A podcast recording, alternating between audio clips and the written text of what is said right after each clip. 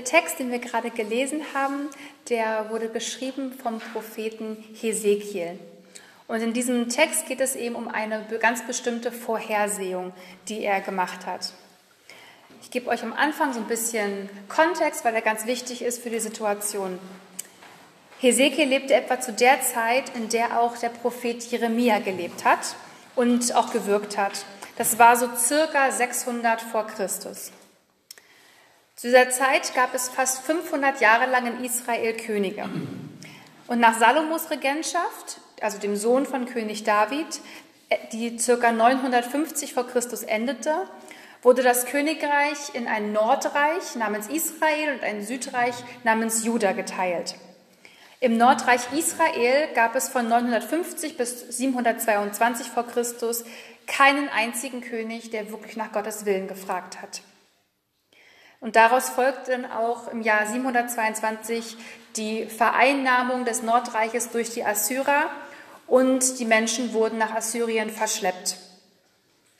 Im Südreich Juda gab es zwischendurch immer mal wieder schon Könige, die nach Gottes Willen gefragt haben und so gehandelt haben, wie Gott es angeordnet hat, zum Beispiel die Götzenstatuen aus den Tempeln hinausgebracht und wirklich da wieder für klar Schiff gesorgt. Aber dann gab es auch immer wieder Könige danach, die das eben wieder eingeführt haben.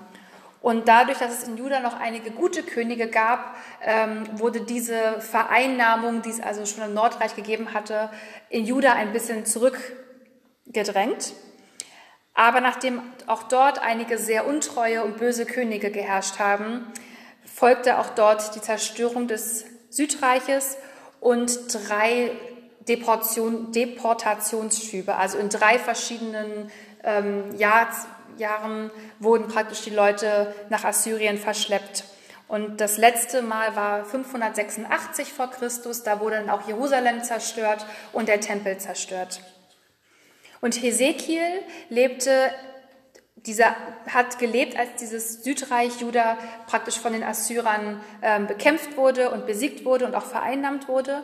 Und Hesekiel selbst wurde circa 597 vor Christus nach Babylonien deportiert und lebte also dort im Exil. Und genau dort im Exil hatte er auch seine Wirkzeit von circa 593 bis 571, also gute 20 Jahre, bisschen mehr. Und das ist ganz wichtig, dieser kurze Hintergrund, dass Hesekiel da in diesem Exil lebt nach der Zerstörung ähm, des israelischen Reiches, um wirklich in diesen Text jetzt auch reingucken zu können. In Vers 11, wo wir angefangen haben, sagt Gott, von nun an will ich selbst mich selbst um meine Schafe kümmern und für sie sorgen. Nach dieser ganzen Reihe also von diesen treulosen und bösen Königen, also 500 Jahre, ähm, sagt Gott, es reicht. Er nimmt das Zepter wieder selbst in die Hand und sagt, er selbst kümmert sich jetzt wieder um sein Volk. Er scheint von den Königen und Herrschern, die sein Volk jahrhundertelang in die Irre geführt haben und von ihm weggeführt haben, genug zu haben. Indem er das Volk als seine Schafe bezeichnet, das Bild zieht sich ja hier durch den ganzen Text, macht er die Könige einerseits auch zu Hirten. Ich nenne die hier mal Unterhirten, ähm, um, den wirklich, um die wirklich abzugrenzen von dem Hirten, auf den wir später noch zu sprechen kommen.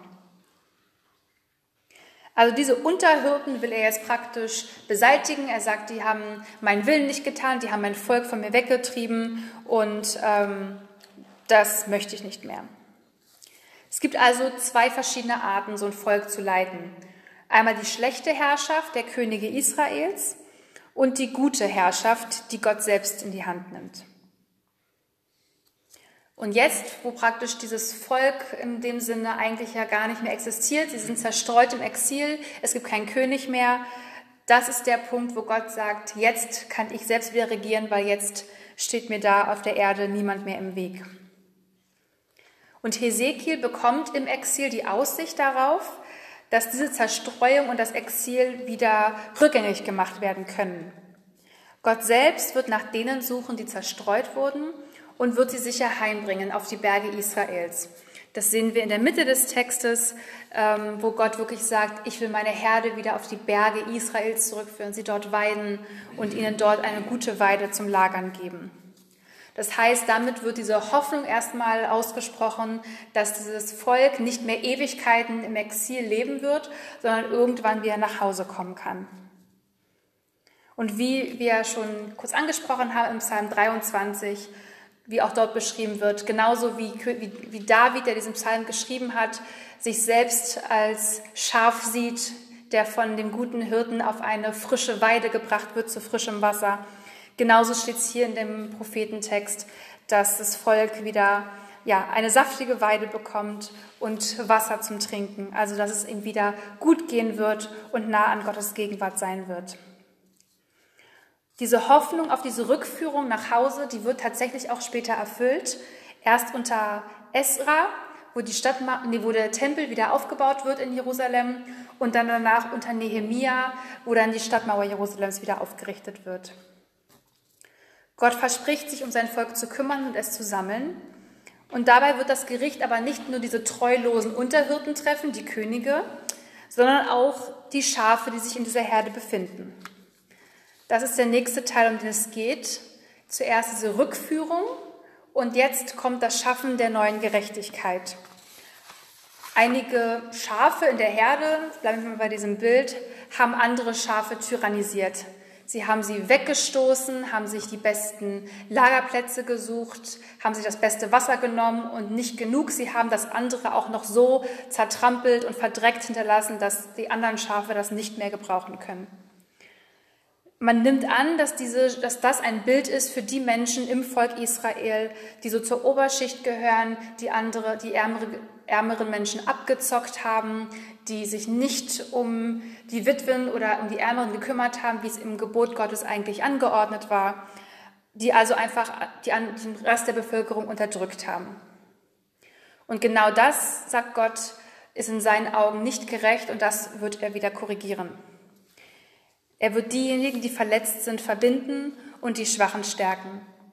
Diese Gerechtigkeit, die unter diesen ganzen Herrschaftsjahren der Könige verloren gegangen ist, stellt Gott wieder her. Diese Rückführungen nach Israel waren aber nicht das endgültige Ziel des Sammelns, sie waren nur ein Zwischenschritt. Die Gerechtigkeit im Volk wurde seitdem nicht mehr wirklich hergestellt. Außerdem scheint diese Herde dieses Volk Gottes immer noch keinen wirklichen Hirten zu haben. Denn über 500 Jahre später, äh, zu dieser Zeit, also um das Jahr Null, wer mitgerechnet hat, noch ein paar Jahre später, ähm, sagt Jesus, als er auf Jerusalem blickt, in Markus 6, Vers 34, als Jesus auf, aus dem Boot stieg und, und die vielen Menschen sah, ergriff ihn tiefes Mitgefühl, denn sie waren wie Schafe, die keinen Hirten haben. Er nahm sich darum viel Zeit, sie zu lehren. Also es geht in diesem Text einmal um eine ganz allgemeine Verheißung für das Volk, was im Exil lebt. Es gibt die Hoffnung, dass es wieder zurückgeführt wird nach Israel. Es gibt die Hoffnung, dass es bald einen Herrscher gibt, der wirklich diese Gerechtigkeit herstellen wird. Und ein Teil wurde erfüllt für das Volk Gottes, der andere Teil aber noch nicht. Diese zweite Erfüllung steht also noch aus. Und das wird jetzt in dem Text aus Hesekiel in Vers 23 und 24 angesprochen. Dort heißt es, ich lese es nochmal vor, ich setze über meine Herde einen einzigen Hirten ein, der sie auf die Weide führen und für sie sorgen wird. Einen Nachkommen Davids, der meinem Diener David gleicht. Er wird ihr Hirte sein und ich, der Herr, werde ihr Gott sein. Der Mann, der meinem Diener David gleicht, soll ihr Fürst sein. Und diese Verheißung der Wiederherstellung blickt auf den Messias voraus, auf denjenigen, der kommen wird und diese Gerechtigkeit vollständig wiederherstellen wird. In unserer Übersetzung hier, die wir vorhin gelesen haben, heißt es, ich will ihnen einen Hirten erwecken. Manche Übersetzungen nehmen auch das Wort erstehen oder ich werde ihnen einen einsetzen. Und für, diese, für dieses Wort gibt es in diesem Kontext eine ganz spezielle Bedeutung. Es bedeutet, dass Gott selbst aufsteht, um zugunsten seines Volkes einzugreifen. Es wird vor allem dann verwendet an Stellen der Bibel, wenn Gott selbst gegen die Feinde Israels aufläuft oder wenn er den Schwachen zur Hilfe kommt.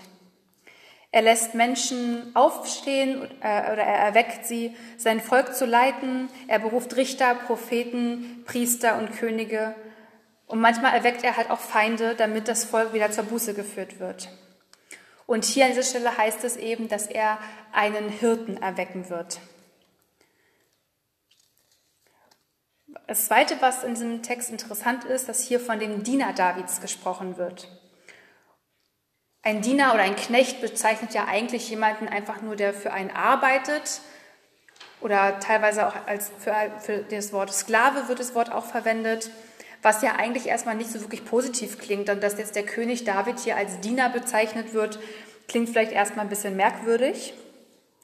Offiziere, Beamte oder Minister wurden mit dem gleichen Wort als Diener eines Königs bezeichnet. Und damit sind ja auch Privilegien, Nähe und auch ein ganz besonderes Vertrauen verbunden.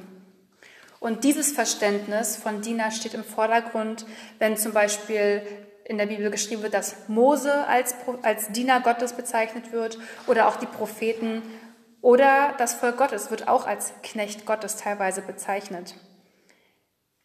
Hier kommt also heraus, es heißt nicht, dass Gott diese Propheten, dieses Volk unterdrückt, ihm untertan macht, damit sie ihm jetzt irgendwelche Gefälligkeiten erfüllt, sondern hier wird ausgedrückt, sie sind im Prinzip Diener, Mitgehilfen eines Königs und haben als Auserwählte eine ganz besondere Beziehung zu ihm, die auch Nähe und Geborgenheit mit sich bringt. Und hier heißt es dann einfach, dass David ein Mann war, der eine besondere Beziehung zu Gott hatte und deswegen auch er derjenige ist, der in dieser Nachkommenschaft ähm, ja, seinen Platz hat. Für den Nachkommen Davids, diesen Hirten, verwendet Hesekiel nicht die übliche Bezeichnung König, sondern nennt ihn einen Fürsten. Einfach, um hier auch diese Unterscheidung zu machen, er wird eben nicht wie diese ganzen alten Könige ähm, ja, Gott enttäuschen, die Menschen enttäuschen, sondern er wird als Fürst unter ihnen sein und ihnen ganz nah sein, unter ihnen sein, mit ihnen gemeinsam leben. Er selbst wird Gottes Gegenwart in dem Volk verkörpern. Und so greift dieser, diese Verse zwei ganz alte Bundesverheißungen auf. Gott wird wirklich der Gott des Volkes sein und Gott wird unter dem Volk sein, wird bei ihnen sein. Ich lese noch eine andere Stelle aus, einem, aus dem Propheten Jeremia vor, der ja, wie schon angesprochen, zur selben Zeit lebte und wirkte. Und dort heißt es im Kapitel 23, die Verse 3 bis 6, Ich selbst werde den Überrest meiner Schafe sammeln aus allen Ländern, wohin ich sie versprengt habe. Und ich werde sie wieder zu ihren Weideplätzen bringen, dass sie fruchtbar sein und sich mehren sollen.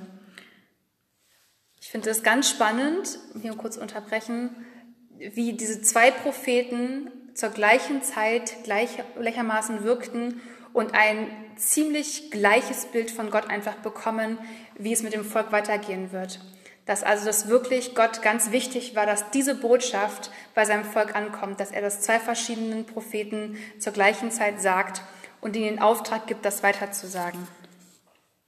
Ich werde Hirten über sie setzen, die sie weiden sollen. Sie werden sich nicht mehr fürchten, noch erschrecken müssen.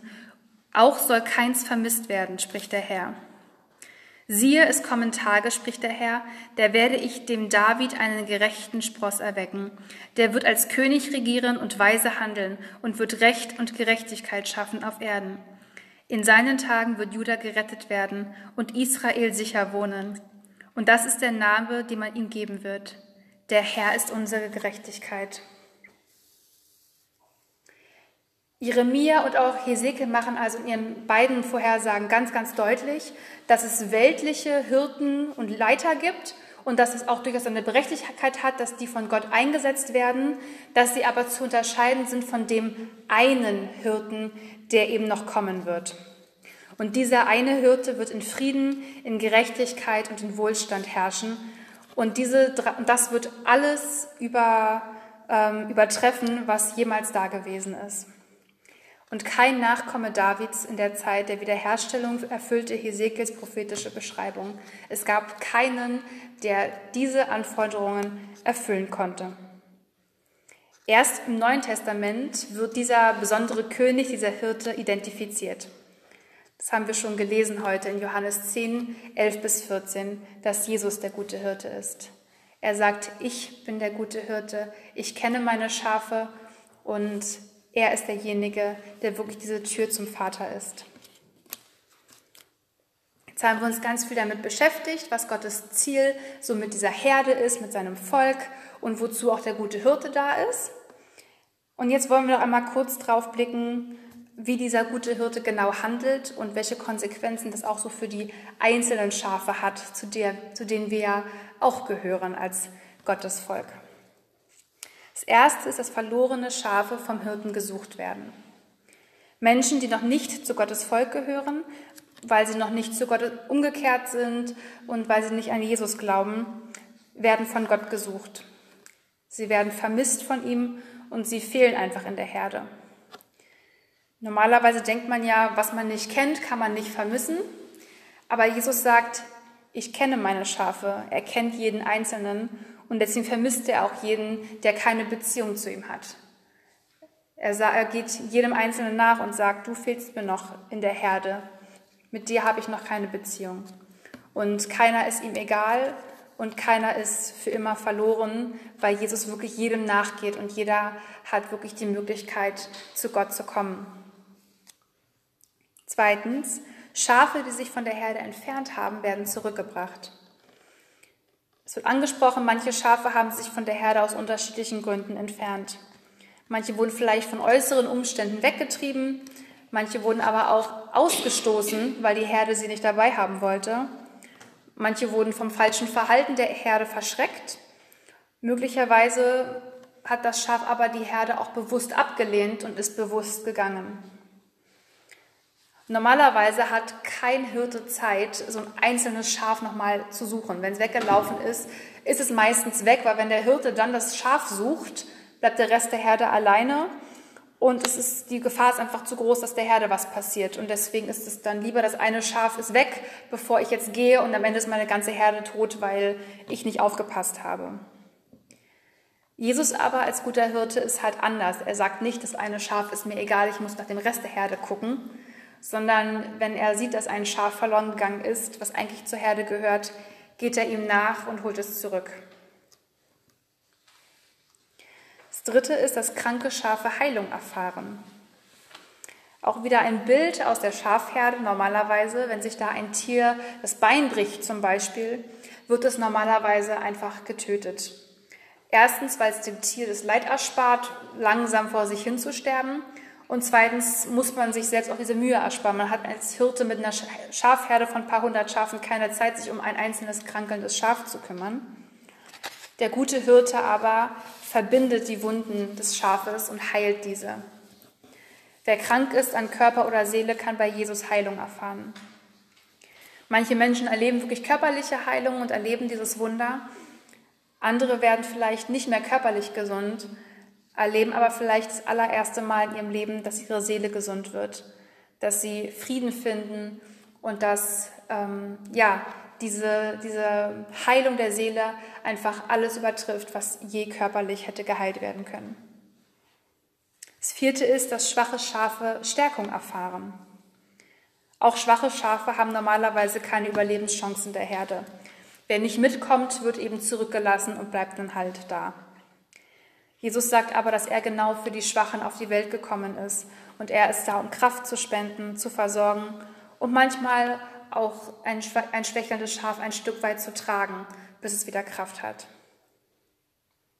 Das fünfte ist, dass aber auch die fetten Tiere ein Problem haben. Sie werden nämlich normalerweise an Festtagen geschlachtet, weil man möchte ja schließlich nicht so ein kleines mageres Schäfchen essen, sondern man nimmt halt die, wo man möglichst ordentlich Fleisch rauskriegt.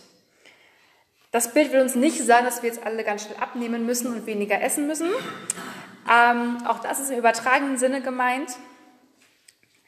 Dieses Bild sagt einfach, wer viel hat an materiellem, an Talenten, an Fähigkeiten, an Zeit oder was auch immer, steht halt in der Gefahr, das als genug anzusehen und sich daran eben auch ja, selbst ein bisschen zu ergötzen. Er steht aber auch in der Gefahr, ausgenutzt zu werden. Jemand, der vielleicht viel Geld hat und denkt, er könnte sich da Zuneigung oder Anerkennung kaufen, das wird gerne von Menschen ausgenutzt. Und letztendlich bleibt dieserjenige dann auch einsam zurück. Diese, diese Menschen haben wirklich ja, einen ganz besonderen ein ganz besonderes Bedürfnis danach oder sollten ein Bedürfnis danach haben, sich wirklich auf die Führung des Hirten zu verlassen und sich hier und dort auch ein Stück weit zurückzunehmen und abzugeben. Das wird mit dem Bild gesagt, ähm, wer schon viel hat, der muss nicht noch mehr nehmen. Der muss nicht auch noch das Wasser verdrecken, was die anderen Schafe trinken sollen. Es reicht, wenn er selber schon genug hatte. Und sechstens ist, das starke Schaf wird von Gott besonders beobachtet. In dem Text heißt es, dass diese starken Schafe nicht aus den Augen gelassen werden. Manche Übersetzungen sagen aber auch, dass sie behütet werden. Und manche Übersetzungen nehmen auch die Wörter töten und austilgen. Also an dieser Stelle ist es nicht ganz klar, was tatsächlich gemeint ist, weil das Wort wirklich sehr ähm, ja, unklar einfach ist, was gemeint ist. Ähm, aber es gibt was, was wir da wahrscheinlich, wahrscheinlich annehmen können, was wir immer draus ziehen können. Starke Menschen, also die körperlich oder seelisch stark sind, gut belastbar sind oder wohlhabend sind, werden in unserer Gesellschaft als stark angesehen. Und wahrscheinlich ist gemeint, dass diese Menschen unter ganz besonderer Beobachtung stehen, wie sie sich den Schwachen gegenüber verhalten. Und sie werden an ihrem Umgang mit den Schwachen gemessen werden. Sie dürfen durchaus Teil der Herde sein, aber sie werden einfach an anderen Maßstäben gemessen. Weil sie eben stark sind, viel haben, ähm, werden sie von Gott in besonderem Maße nicht aus den Augen gelassen, wie sie tatsächlich sich auch verhalten. Und das ist eine andere, einfach eine andere Art, geprüft zu werden, als ähm, ja, diejenigen, die wirklich Hilfe brauchen und krank sind oder schwach sind. Vielleicht habt ihr bei dieser Aufzählung der Schafe, die Verlorenen, die sich entfernt haben, die Kranken, die Schwachen, die ja, Fetten in Anführungszeichen oder die Starken, vielleicht habt ihr euch bei einem der Aufzählungen wiedererkannt und gedacht, ja, so ein Schaf, das bin, das bin ich. Ich bin gerade wahrscheinlich etwas von, der, von, von Gott, von der Herde weggelaufen ähm, oder ich wurde vielleicht auch verschreckt von einem bestimmten Verhalten. Vielleicht habt ihr nie mit Gott diese Beziehung gehabt und seid noch auf der Suche oder müsst von Gott noch gesucht werden. Vielleicht habt ihr gerade mit Krankheit zu tun oder mit anderer Arten von Schwäche. Vielleicht merkt ihr aber, oh, mir geht es gerade echt gut und ich bin gerade wirklich schlecht darin, von diesem Überfluss abzugeben. Ich lade euch ein, ja, kurz darüber nachzudenken, einige Minuten euch Zeit zu nehmen, in welchem Typ Schaf ihr euch tatsächlich wiederfindet und mit Gott darüber ins Gespräch zu kommen und einfach, ja, zu fragen, was für euch dran ist, wo ihr handeln sollt oder auch wo ihr gerade ja seine Hilfe und seine Gnade braucht.